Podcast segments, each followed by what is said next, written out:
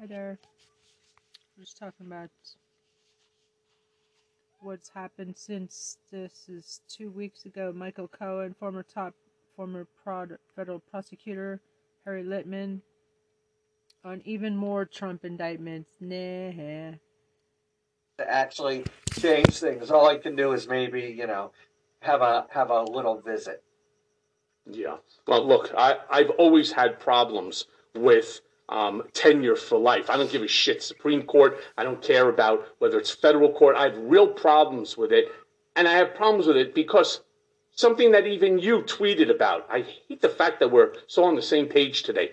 No, no, You no. tweeted I, this. We're, we're just getting there. We're just getting there. I'm ready. You tweeted this.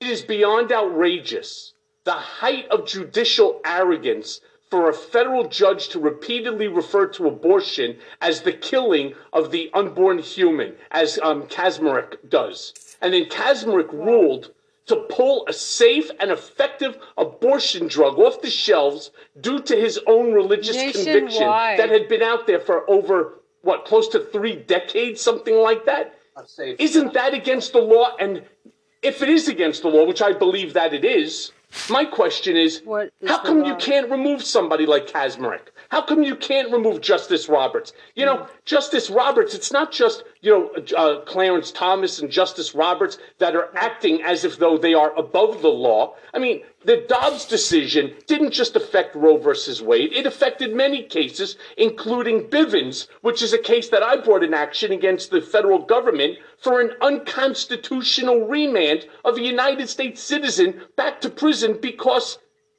the big baby in chief himself was angry and he wanted me stifled and wanted to stifle my First Amendment rights. Dobbs fucking affects that case.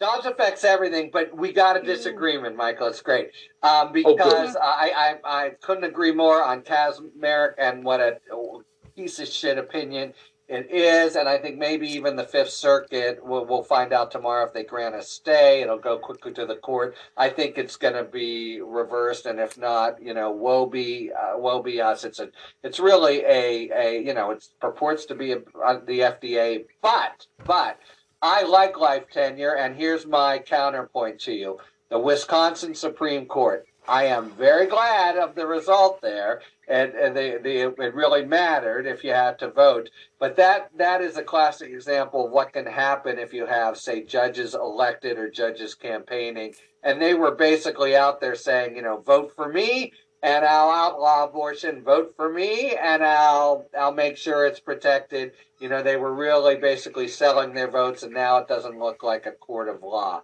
So I, um, it's a big problem, and I, I, um, there's some credible proposals out there, but generally speaking, I think life tenure is less the issue than really um, a few really, really lousy judges. Yeah, good. We got Okay. small.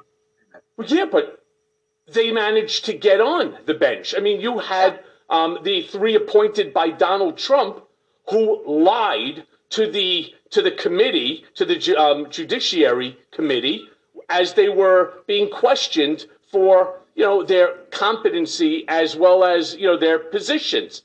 They each turned around and stated that they were going to accept stare decisis. None of the three of them did. Is that not significant enough? I mean, you basically get up there, it's uh, almost like a performance, and you say the things that they want to say, though that's not how you feel or what you believe, and you're now in there for life, and the, they're 53 years old, 55 years old. We're now, as Americans, we're stuck with these, with these people for the next 35, 40 years. This is no joke. But since we're talking Man, about. and, well, man, is it no joke.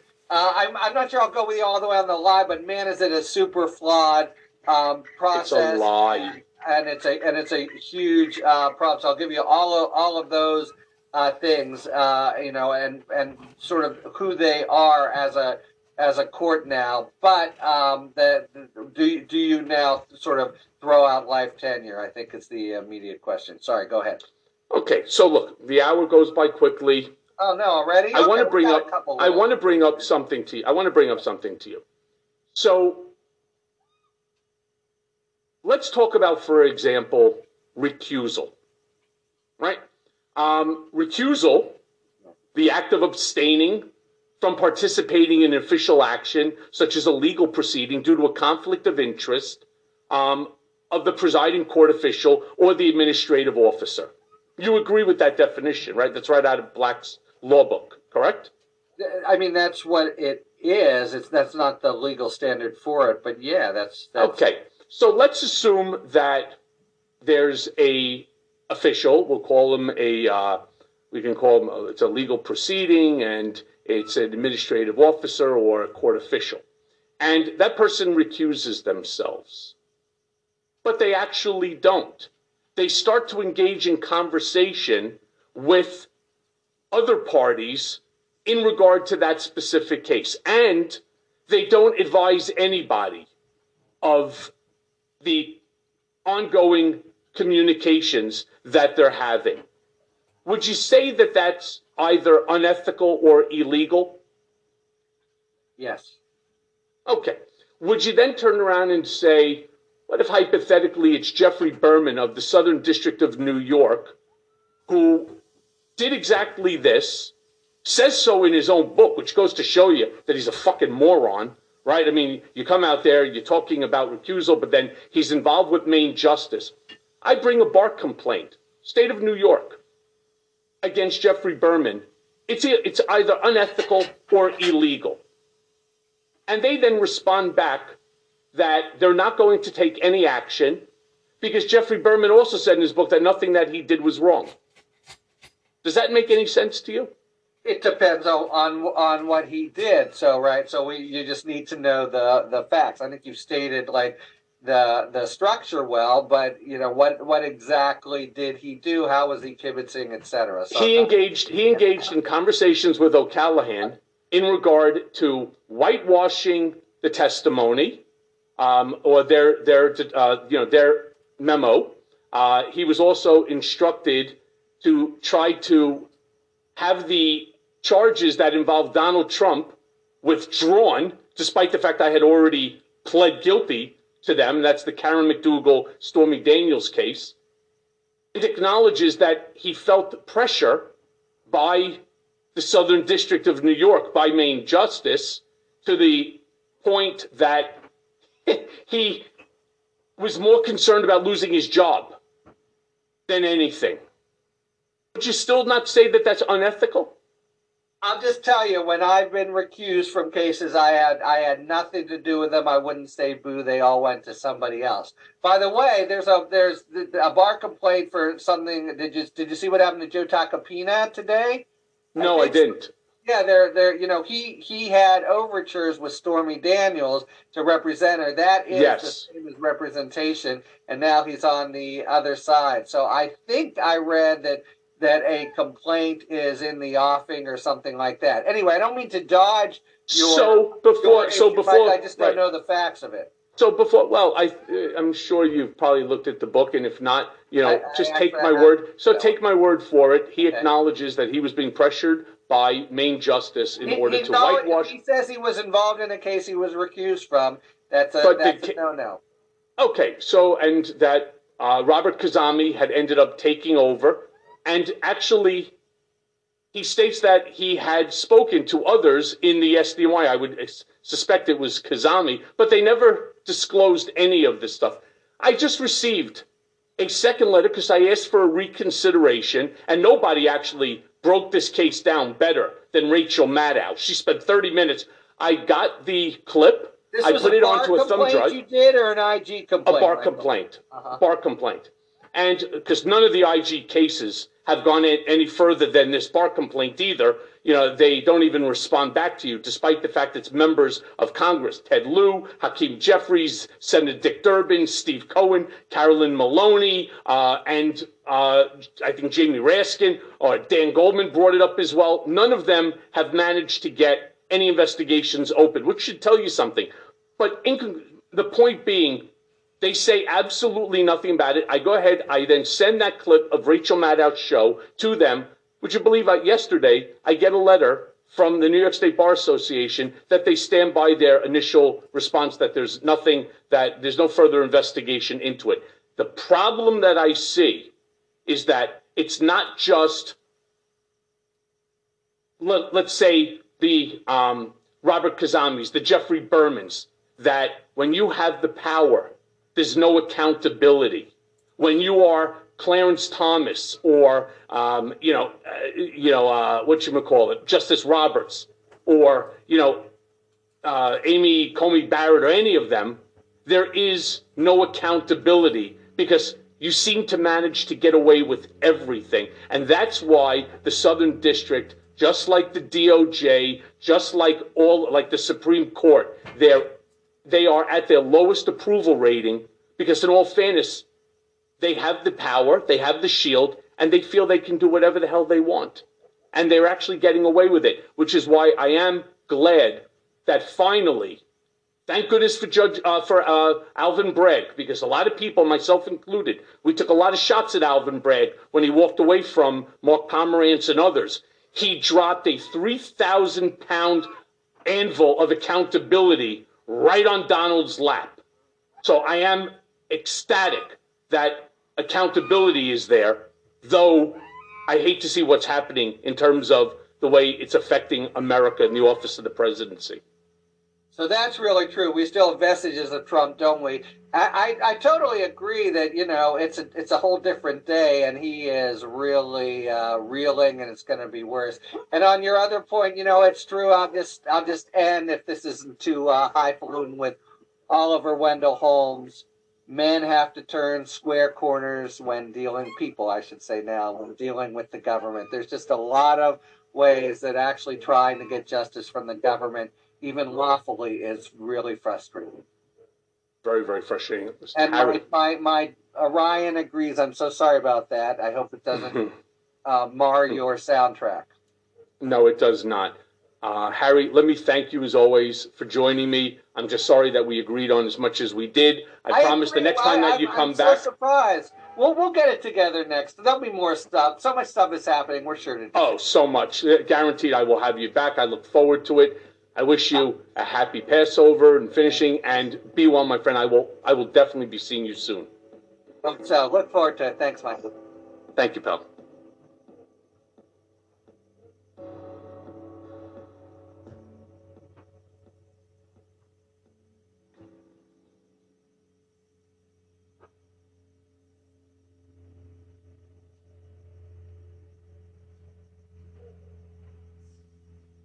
Tell you it was hacked, why'd you take it down?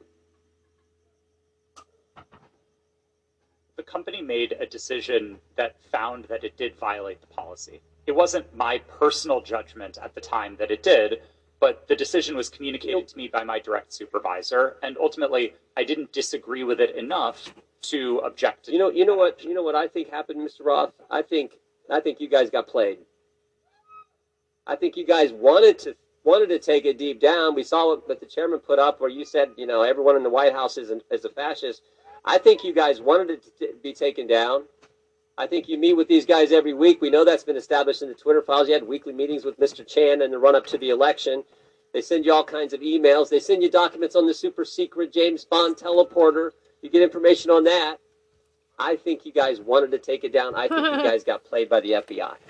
And that's the scary part. Because we had 50, I mean, this to me is the real takeaway. 51 former intelligence officials, five days after you guys take down the Hunter Biden story and block the New York Post account, five days later, 51 former intel officials send a letter and they say the Hunter Biden.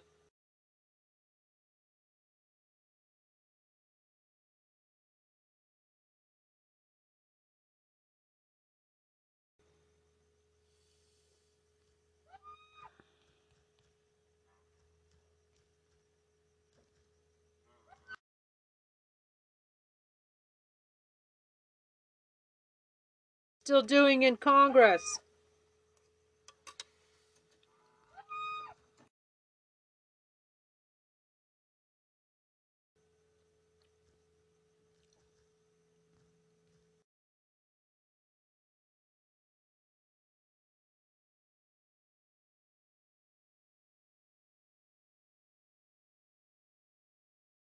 job, please.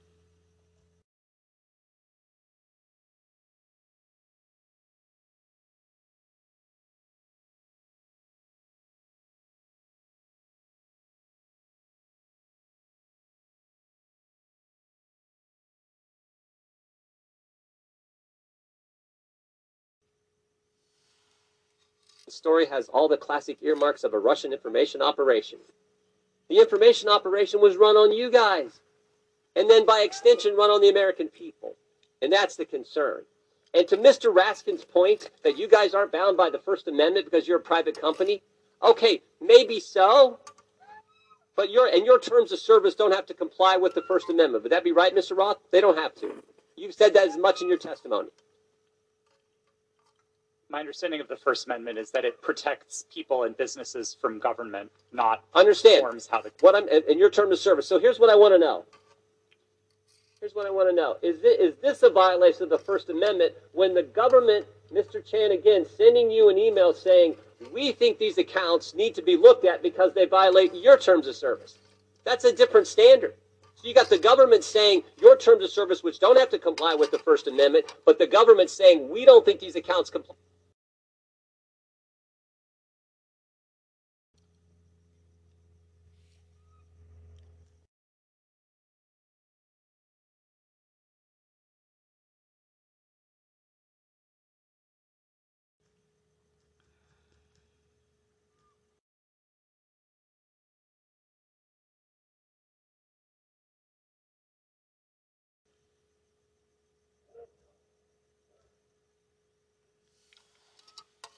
With your terms of service, please take them down. You see a problem there, Mr. Mr. Roth? Mr. Chairman, and seeing a flashing red light, I'm happy to answer the question. Um, do I think that that's a valuable use? And So after she overrode your assessment, a day or two later, Twitter seemed to have changed their policies, didn't they? Yes, that trope, go back to where you came from, was removed from the content moderation. Changed their own policy Mhm. after the president violated it um, in order to potentially accommodate his tweet. Yes. Thank you. Um, so much for bias against right wing on Twitter. Uh, Additionally, Ms. Navaroli, are you familiar with the account Libs of TikTok? I have heard of it from the news, yes. Um, Mr. Roth, are you familiar with this account? Yes, ma'am, I am. Are you aware from that from August 11th to August 16th, that account posted false information about Boston Children's Hospital, claiming that they were providing hysterectomies to children? Yes, I am aware of that and other claims from the account. And are you aware that this lie was then circulated by other prominent far right influencers? Yes, And are you aware that all these claims, uh, which I have reiterated were false, culminated in a real life harassment and ultimately a bomb threat to the Boston Children's Hospital? yes, I am aware. And this account is still on that platform today, isn't it? Yeah. Regrettably, yes, it is. Despite inspiring a bomb threat due to the right wing incitement of violence against trans Americans in this country, because they cannot let go of this obsession with fixating violence and inciting violence against trans and LGBT people, in addition to immigrants, in addition to women of color. This is a party that cannot pick on anyone their own size. And they are trying to co opt an entire social media platform and use the power of this committee and of Congress in order to pursue a political agenda. I yield back. AOC. Yields back. Chair recognizes Mr. Fry for five minutes.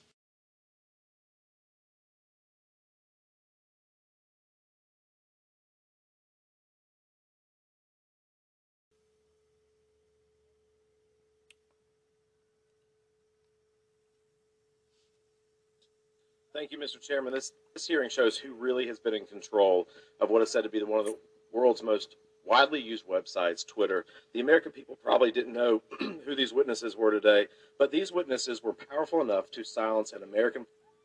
Were those 10 documents?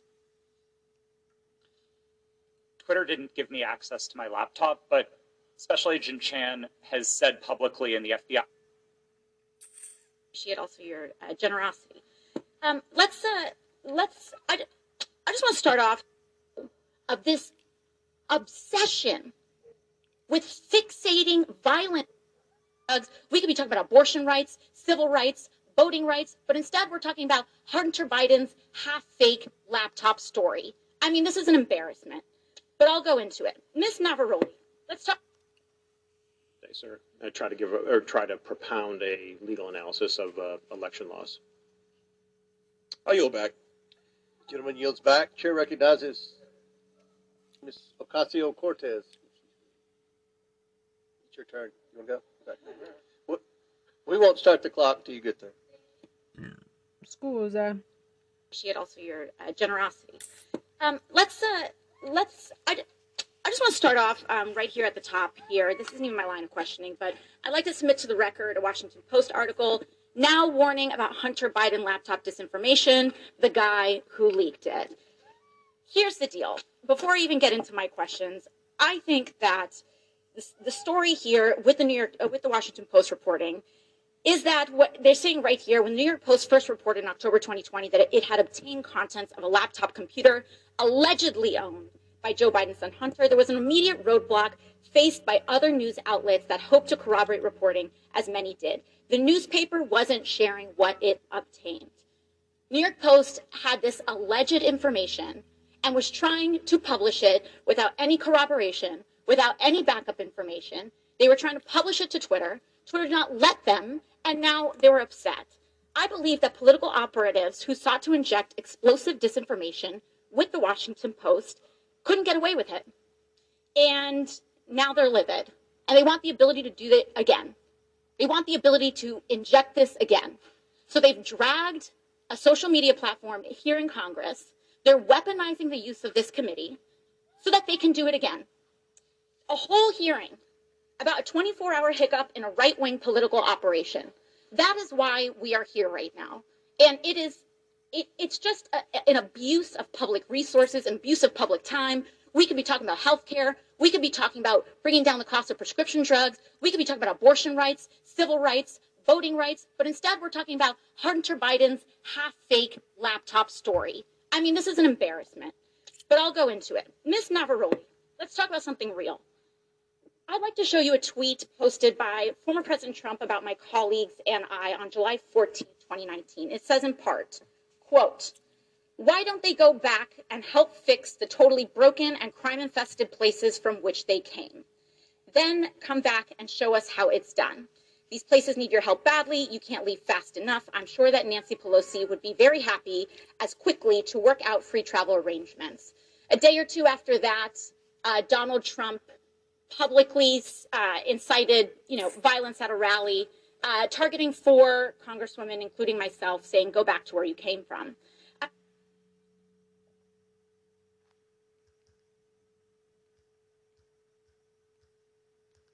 and I'm posting this on YouTube.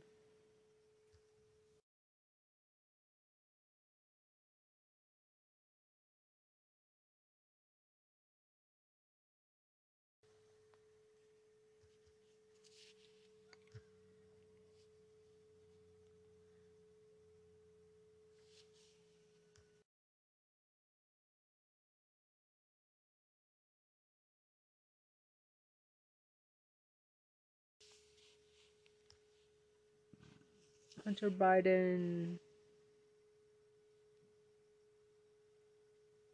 Hunter Biden laptop conspiracy.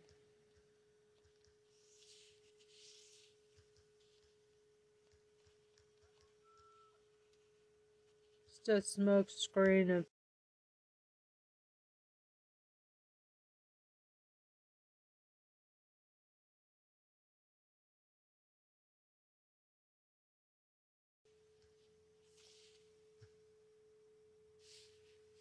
Um, they should call this the Hunter Biden laptop conspiracy theory. Bullshit, just a smokescreen of bullshit.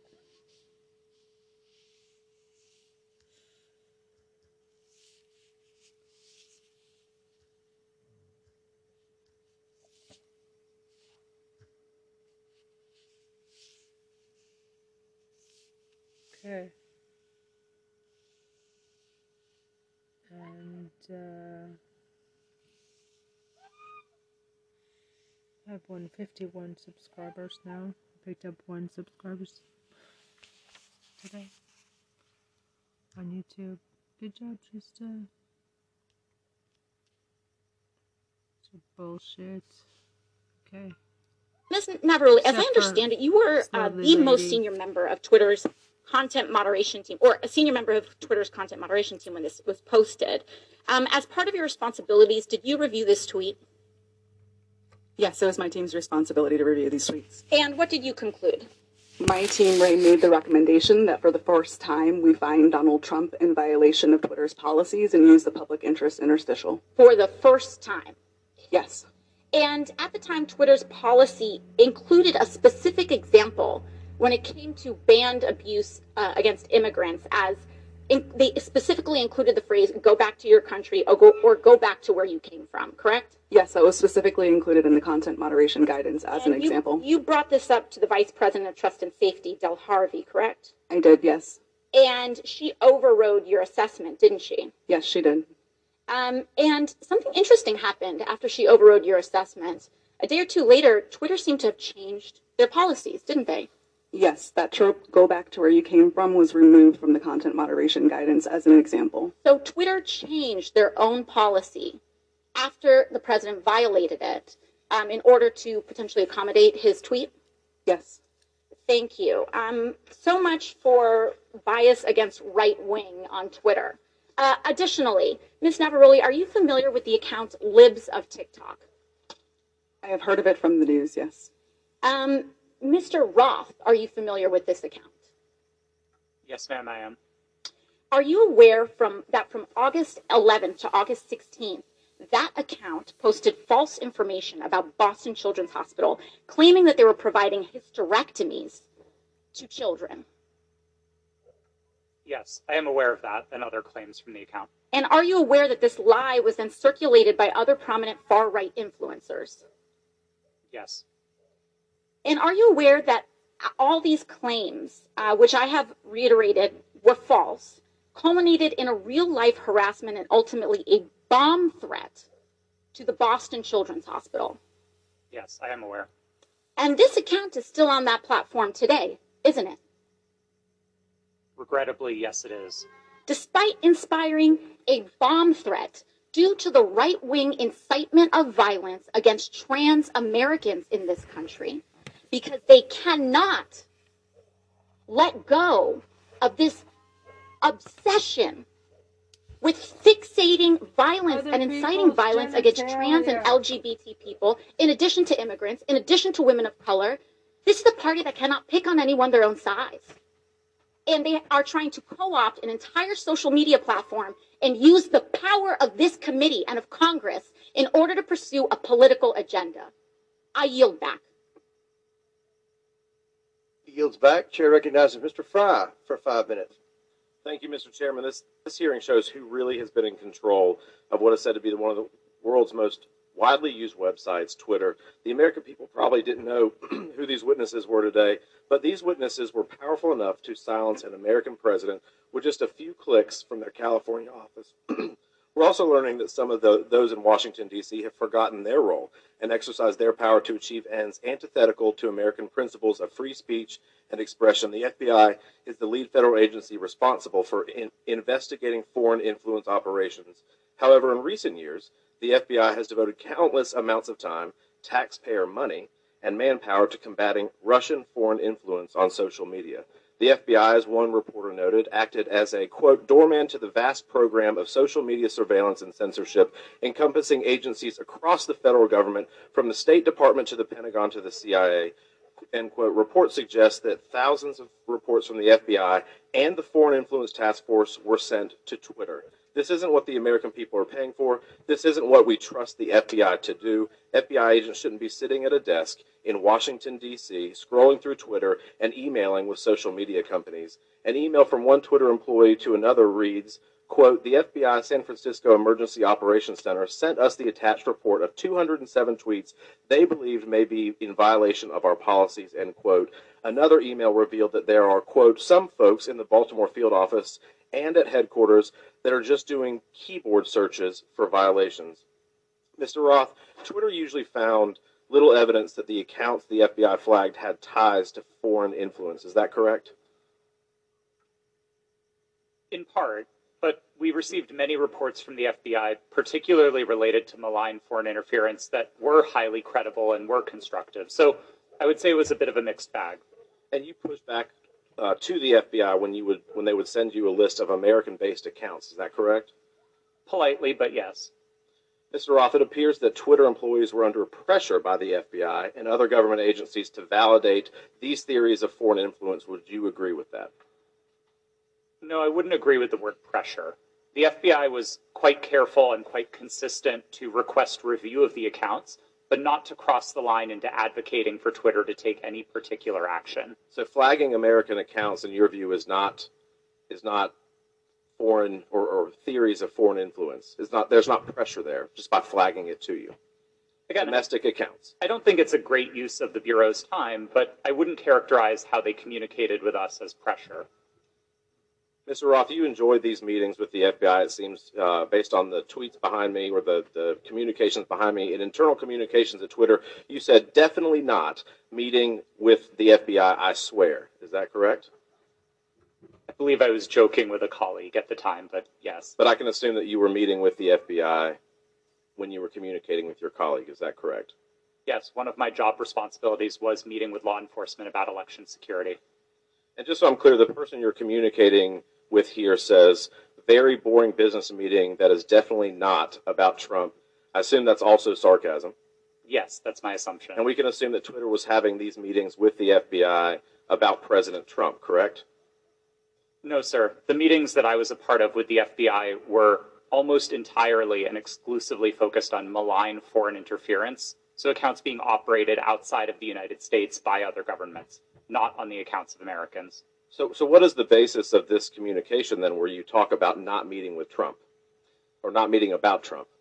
Again, I think those comments are sarcasm, but the context for this interaction was the need to mark my calendar private after another Twitter employee joined one of those meetings with the FBI unexpectedly. And so I had to implement additional security measures around my calendar. This was a, a fairly banal interaction with a colleague.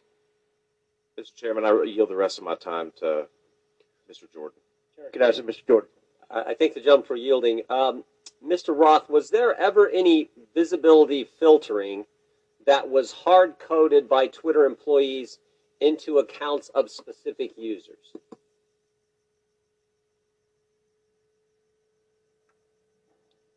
Twitter employees were responsible for building the systems that performed visibility filtering, and then that filtering would have been applied either automatically. I'm asking a very specific question. I'm asking, was the code written in a way that for certain accounts, those accounts, unique in and of themselves, would be visibility filtering, to use your term, so that they wouldn't uh, have as much reach or as much influence?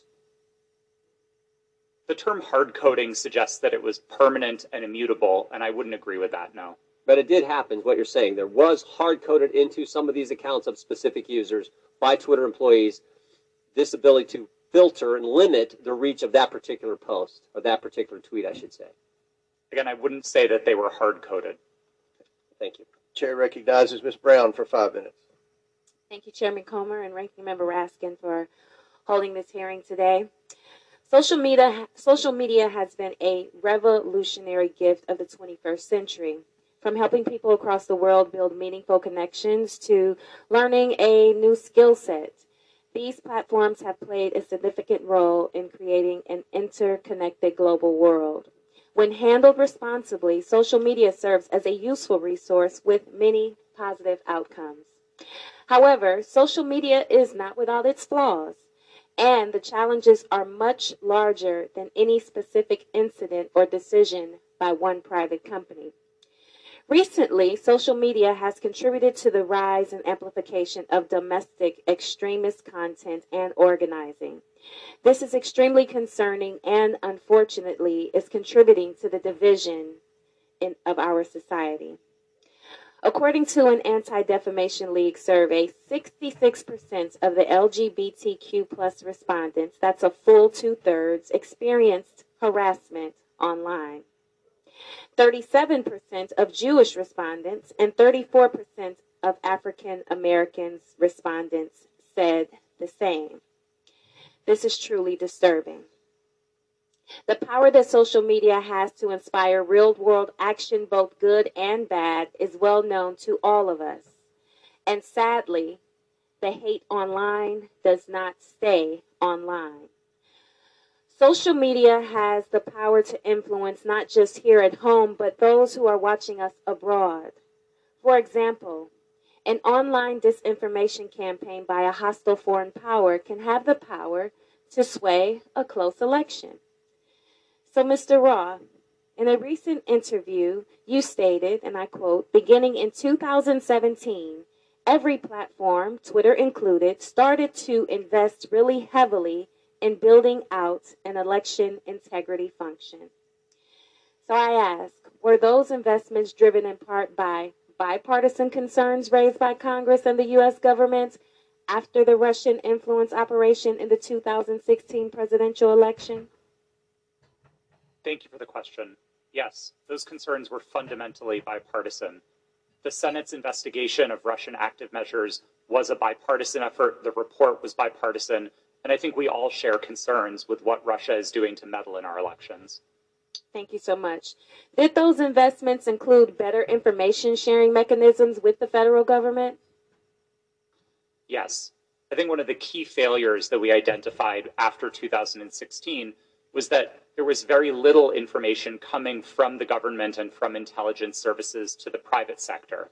The private sector had the power to remove bots and to take down foreign disinformation campaigns, but we didn't always know where to look without leads supplied by the intelligence community. That was one of the failures highlighted in the Senate Intelligence Committee's report and in the Mueller investigation, and that was one of the things we set out to fix in 2017. Thank you for that. And Mr. Roth, were those communication channels useful to Twitter as it worked to combat foreign influence operations? Absolutely. I would say they were one of the most essential pieces of how Twitter prepared for future elections. Thank you so much. So clearly, we must come together as a committee to stand up and protect our country from foreign election interference and disinformation.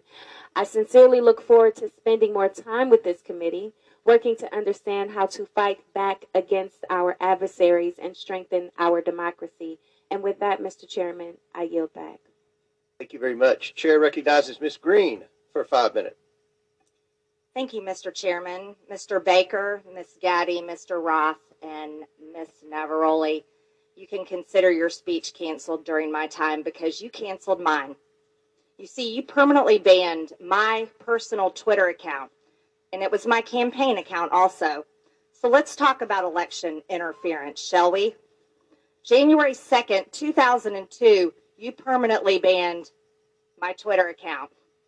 This was the account that I would put my campaign ads on, raise money on, fight back when attacked with lies, and be able to talk to my voters in my district. But you banned it. And then let me explain. My account was not reinstated until November 21st, 2022. That was after my election on November 8th. You know, at your company or your former company where you worked, Twitter employees, over 98% of them donate to Democrats. So while you coordinated with DHS, the FBI, the CIA, our government, and outside groups to permanently ban, shadow ban conservative Americans and candidates like me and the former president of the United States, President Donald J. Trump, you were censoring and wrongfully violating our First Amendment free speech rights. Guess what? None of you hold security clearances. None of you are elected, and none of you represent 750,000 people like I do. Let's explain. 52 United States Law 10101. No person shall intimidate, threaten, coerce, or attempt to stop any other person for the purpose of interfering with their rights to vote or to vote as he may choose. You didn't shadow ban or permanently ban my Democrat opponent. No, you did that to me. That was wrong and it was against the law. Hmm. You see, not only that, was it a, was it me that you violated my First Amendment rights? You violated countless conservative Americans. These were doctors that were trying to tell the truth about COVID, doctors that were having success treating people with ivermectin that you all would not allow to be talked about on your platform. These were parents complaining about their school boards teaching gender lies in their schools. biological males entering their daughters' bathrooms and sports. These were also people questioning the 2020 election. And guess what? That's Americans' First Amendment right. These were people talking about voting machines. You know what? Democrats did that in 2019 before the 2020 election. On Twitter, people could question elections such as 2016, saying Hillary won, but in 2020, no one could question elections saying Trump won. You abuse the power of a large corporation, big tech, to censor Americans. And you want to know something? Guess what? I'm so glad that you're censored down. I'm so glad you've lost your jobs. Thank God Elon, Elon Musk bought Twitter. And you know what? Let's talk about something a little bit further. It's amazing to me, Mr. Roth, as the head and trust safety at Twitter, your ability, or should I say, inability to remove child porn. Now, here's something that disgusts me about you. In your doctoral dissertation entitled Gay Data, you argued that minors should have access to Grindr, an adult male gay hookup app. Minors? Really? You know, Elon Musk took over Twitter and he banned 44,000 accounts that were promoting child porn. You permanently banned my Twitter account, but you allowed child, child porn all over Twitter. Twitter had become a platform, you said, connecting queer young adults. You also wrote on Twitter in 2010 Can high school students ever meaningfully consent to sex with their teachers? In 2021, while you were the director of trust and safety on Twitter, an underage boy and his mother announced a lawsuit against Twitter because because Twitter was benefiting from and refused to remove a lewd video featuring this boy and another minor. That is repulsive. But you violated me. What what were my tweets? Okay, let's talk about them. I was talking about the deaths being reported on VAERS. By the way, that's on the CDC website. I was also saying that I didn't think the any entity should enforce a non-DA, non-FDA approved vaccine or mask. Guess what? A lot of people agreed with me, but you called that COVID misinformation. By the way, I'm a member of Congress and you're not. I also said the controversial COVID 19 vaccines should not be forced on our military. You want to know something? Republicans stopped that in the NDAA. L- ladies, time has expired. And your time has expired. I yield back. Thank you, Mr. Chairman. Uh, Chair recognizes Mr. Gomez. Uh, thank you, uh, Mr. Chairman. Uh, Mr. Roth, uh, please explain to us why Miss uh, Marjorie Taylor Greene, or the representative from Georgia, was removed from Twitter. Thank you for the question, Congressman. My recollection is that her personal account was banned from Twitter after repeated written notices due to repeated violations of the Twitter rules. Can you add a little specificity to the violation of the Twitter rules? Yes. Again, I didn't have access to my Twitter email, documents, anything that would have let me prepare to answer that in more detail. But my recollection is that the Congresswoman repeatedly violated Twitter's policies about sharing misinformation about COVID 19. She received multiple written warnings about that conduct. She received multiple timeouts related to that conduct. And then ultimately, consistent with the written and published policy, those repeated violations resulted in her account being permanently suspended. Uh, so Mr. It, Chairman, so in essence, I'd like to that, take a point uh, of personal privilege. Uh, that it's still my time. We'll stop. We'll stop. Still my clock. It's still my order, time. Chairman. Um, point of order why, by Mr. Raskin. Yeah, I, um, I don't believe that members of this committee have the right to interrupt someone's testimony because their Point name of personal privilege. And, you were mentioning my name, Mr. Raskin. Yeah, no, I understand, but that's not the rule, Ms. Greene. I don't think a member. That is the rule in, in Congress. Well, then I'd like a, I'd, I'd like the parliamentarian to rule on whether any member of this committee has the right to interrupt a witness's testimony because they mentioned the name of a member of Congress. You mentioned my name, Mr. Raskin. Yeah, I'm not testifying. Chair recognizes Ms. Greene. Thank you, Mr. For your Chair. point of privilege, thank, very thank, briefly. Thank you.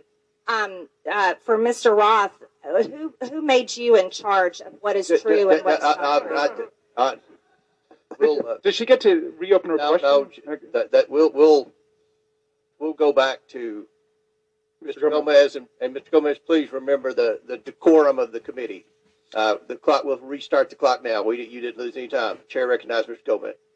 Thank you so much. Um, the gentle lady from Georgia was suspended from Twitter for for knowingly and consistently spreading conspiracy theories about COVID nineteen vaccine, right? Which is shameful, shameful, especially in a pandemic where millions, a uh, million people have lost their lives. Um, with that, I yield my rest of my time to the gentleman from New York, Mr. Gold, uh, Goldman. Thank you, uh, Mr. Gomez. Um, let's talk about the. I think it is. It's important to, to, point out. It is true. He's he's gone through a lot of traffic. Let's talk about the so-called Twitter files, uh, which my Republican colleagues seem to think are God's gift to journalism. In one about the Hunter Biden laptop, the author says that every single fact in the New York Post story was accurate. And Chairman Comer, I notice you blew up the cover of that New York Post story, which I appreciate you doing that because I'd like to dig into this article. The very first paragraph says Hunter Biden introduced his father to a top executive at a Ukrainian energy firm less than a year before the elder Biden pressured government officials in Ukraine into firing a prosecutor who was investigating the company. That is false. 100% false. Is the gentleman sure about that? Mm-hmm. Yes, mm-hmm. in fact, I am sure about that. And as the lead counsel in the first impeachment investigation, we proved that he was actually fired because he was not prosecuting corruption, not that he, he was fired because he was prosecuting corruption. Corruption of that the president's son's company. I, I, am sorry, would the gentleman yield corruption of the president's son's company? I'd like to reclaim my time. Gentleman's recognized. The fact that Joe Biden fired, consistent with U.S. policy in every single European country, the prosecutor general in Ukraine because he did not prosecute corruption, including at companies like Burisma, has been proven over and over and over. And if you want to know who actually prosecuted Burisma, Chairman Comer, you should talk to the British authorities because they were the ones who were prosecuting Burisma and they couldn't get any cooperation from the Ukrainian prosecutor general. So that's why he was fired. So, right off the top, the very first paragraph of this so called bombshell story is completely false. Now, what are the what is the allegation that we are hearing from our Republican colleagues about the connection to Joe Biden and Burisma? It is an email from a Burisma employee thanking Hunter Biden for organizing a meeting with the Vice President Biden. We know nothing about the substance of that meeting. We know nothing about how long they met. It was not on Vice President Biden's schedule. And in fact, I would ask my Republican colleagues do you meet with foreign businessmen? Do you meet with foreign diplomats? If we were to say to you every single time you met with somebody that you discussed something that you're voting on, how would you react? It's preposterous. And Chairman Comer, you have said in your opening statement that Joe Biden lied to the American people. That is a bold, bold accusation. And so far, we've seen no actual evidence of any lies or any support for Joe Biden being involved in anything having to do with Ukraine other than promoting U.S. former policy. And I hope that you are not abusing the power as chairman of this of this committee and that you are not wasting taxpayer dollars on a fishing expedition into a civilian child of a president for political purposes. I yield back. Gentlemen, yield to a quick question. You don't have to, it's your choice. You yield. Yeah, yeah, yeah. please. So I would love to discuss this.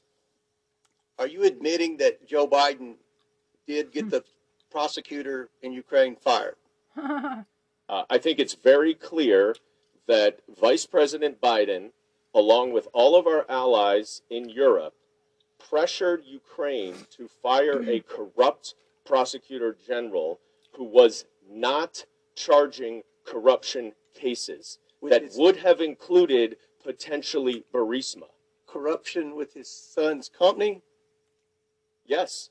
In fact, if what he wanted was the prosecutor general to prosecute corruption and the allegations that you are making and that the Russians are making, because this is all part of Russian propaganda, is that he uh, Burisma was corrupt and was uh, and Joe Biden was trying to stop an investigation into Burisma.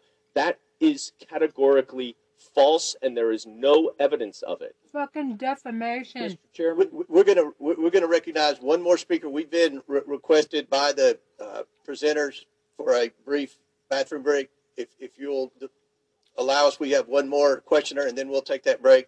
Chair recognizes Mr. Timmons for five minutes, and then we'll have a five to ten minute break. Mr. Timmons. Thank you, Mr. Chairman. We have a big picture problem right now, and we're talking about Twitter specifically and Hunter Biden's laptop, but it's not just that. It's the general trend of the media, social media, the FBI, DOJ doing one side's bidding. That's the issue. There's mistakes that have been made, and we keep looking back at these mistakes and say, oh, that shouldn't have happened that way. We are going to have a new policy to avoid that from happening again. But every mistake benefits one side. Every mistake benefits one side. Let's go back to 2016. Uh, the, the Democrat National Committee and the Clinton campaign paid Fusion GPS to create, to fabricate, not create, to fabricate the Steele dossier, which was the basis of this entire Russia collusion investigation. Special counsel, we spent $40 million pursuing it. There was no evidence of the Trump campaign colluding with Russia. There was none. It was actually fabricated by the Democrats and the Clinton campaign to create a narrative to damage President Trump. So that was a mistake. We all know that now. That was the conclusion of that investigation. So, and as a side note, that's why Adam Schiff is no longer on Intel because he lied about that investigation. He said, as the chair of Intel, I have all this information. He abused his position, and that's why he was removed from Intel. So, next, we go to 2020. Another mistake. We have something that is real labeled as something that is fake. We tell the American people that we're going to have an honest, open conversation about, about issues, about challenges that our country faces, and we have everybody has their own facts. Congressman from New York is mentioning his facts. Um, it's just very bizarre that Hunter Biden making tens of thousands of dollars a month with no credentials from a business in Ukraine. Uh, whether they're, they're being investigated, who knows? I mean, these are all speculation, and it's it's something the American people can't really digest because we don't know the answers to it. And when we're told the answers by our government, by big corporations, by big tech, and they're repeatedly wrong, it creates a trust issue. It creates a trust issue. So the American people do not trust, do not trust what they're being told. They do not trust what they're being told.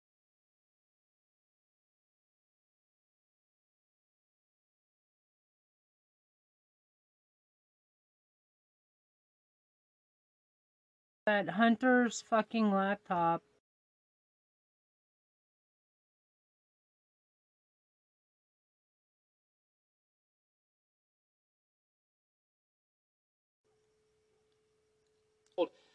We're going to dig into the Hunter Biden laptop briefly. Um, Jack Dorsey has said that he did not make that decision. Um, Ms. Gadde, did you make the decision to censor the Hunter, Hunter Biden laptop story? Censor. Yes, I was involved in that decision. Who, who was the final arbiter? Because Mr. Roth has said he disagreed with that decision. Who was the final person that said, we're going to do this? I ultimately approved that decision. Okay, thank you. Mr. Roth, you have said previously that you do not believe that uh, the New York Post story violated any, any policy. Um, you've said that multiple times today. How many times, other than this one, did a poli- did, did something get banned or um, flagged that you disagreed with? Is this the only one? No, sir, not at all. Okay, so you, These are Twitter challenging- repeatedly, Twitter repeated.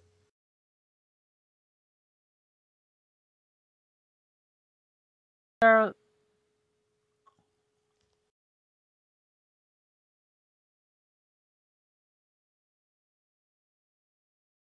For a day.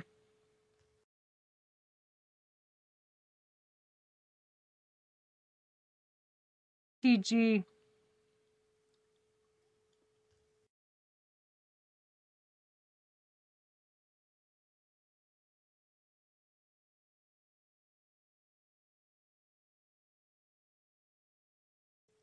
for having shut down her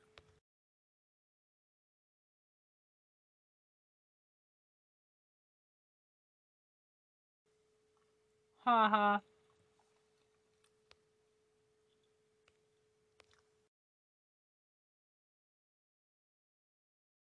But they are just trying to cover up.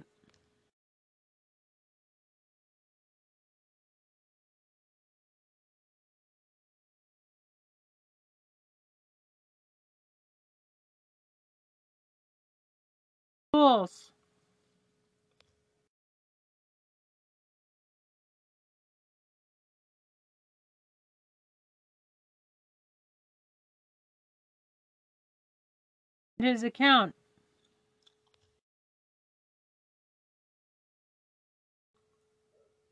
Exclamation point. That's the real scandal.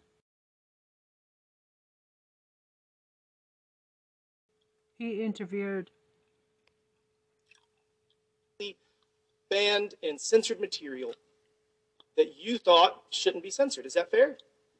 these are challenging judgment calls, and I think reasonable minds can differ about whether a given piece of okay. content. But on this one, you did disagree. Um, I- just want to say, the American people need to have valid information to process decisions. I would argue that denying the American people the substance of Hunter Biden's laptop story was in, Hunter Biden Hunter Biden's laptop was wrong. You got photos and text messages of Hunter Biden committing multiple felonies, which was never actually criminal. There were no criminal charges. Uh, must be nice. Uh, Hunter Biden and James Biden were negotiating deals with Chinese Communist Party agents, one of whom Hunter Biden classified as the spy chief of China.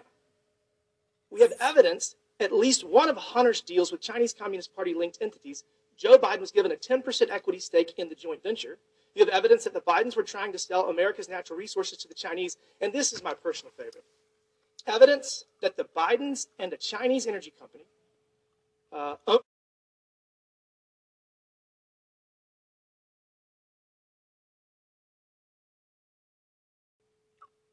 And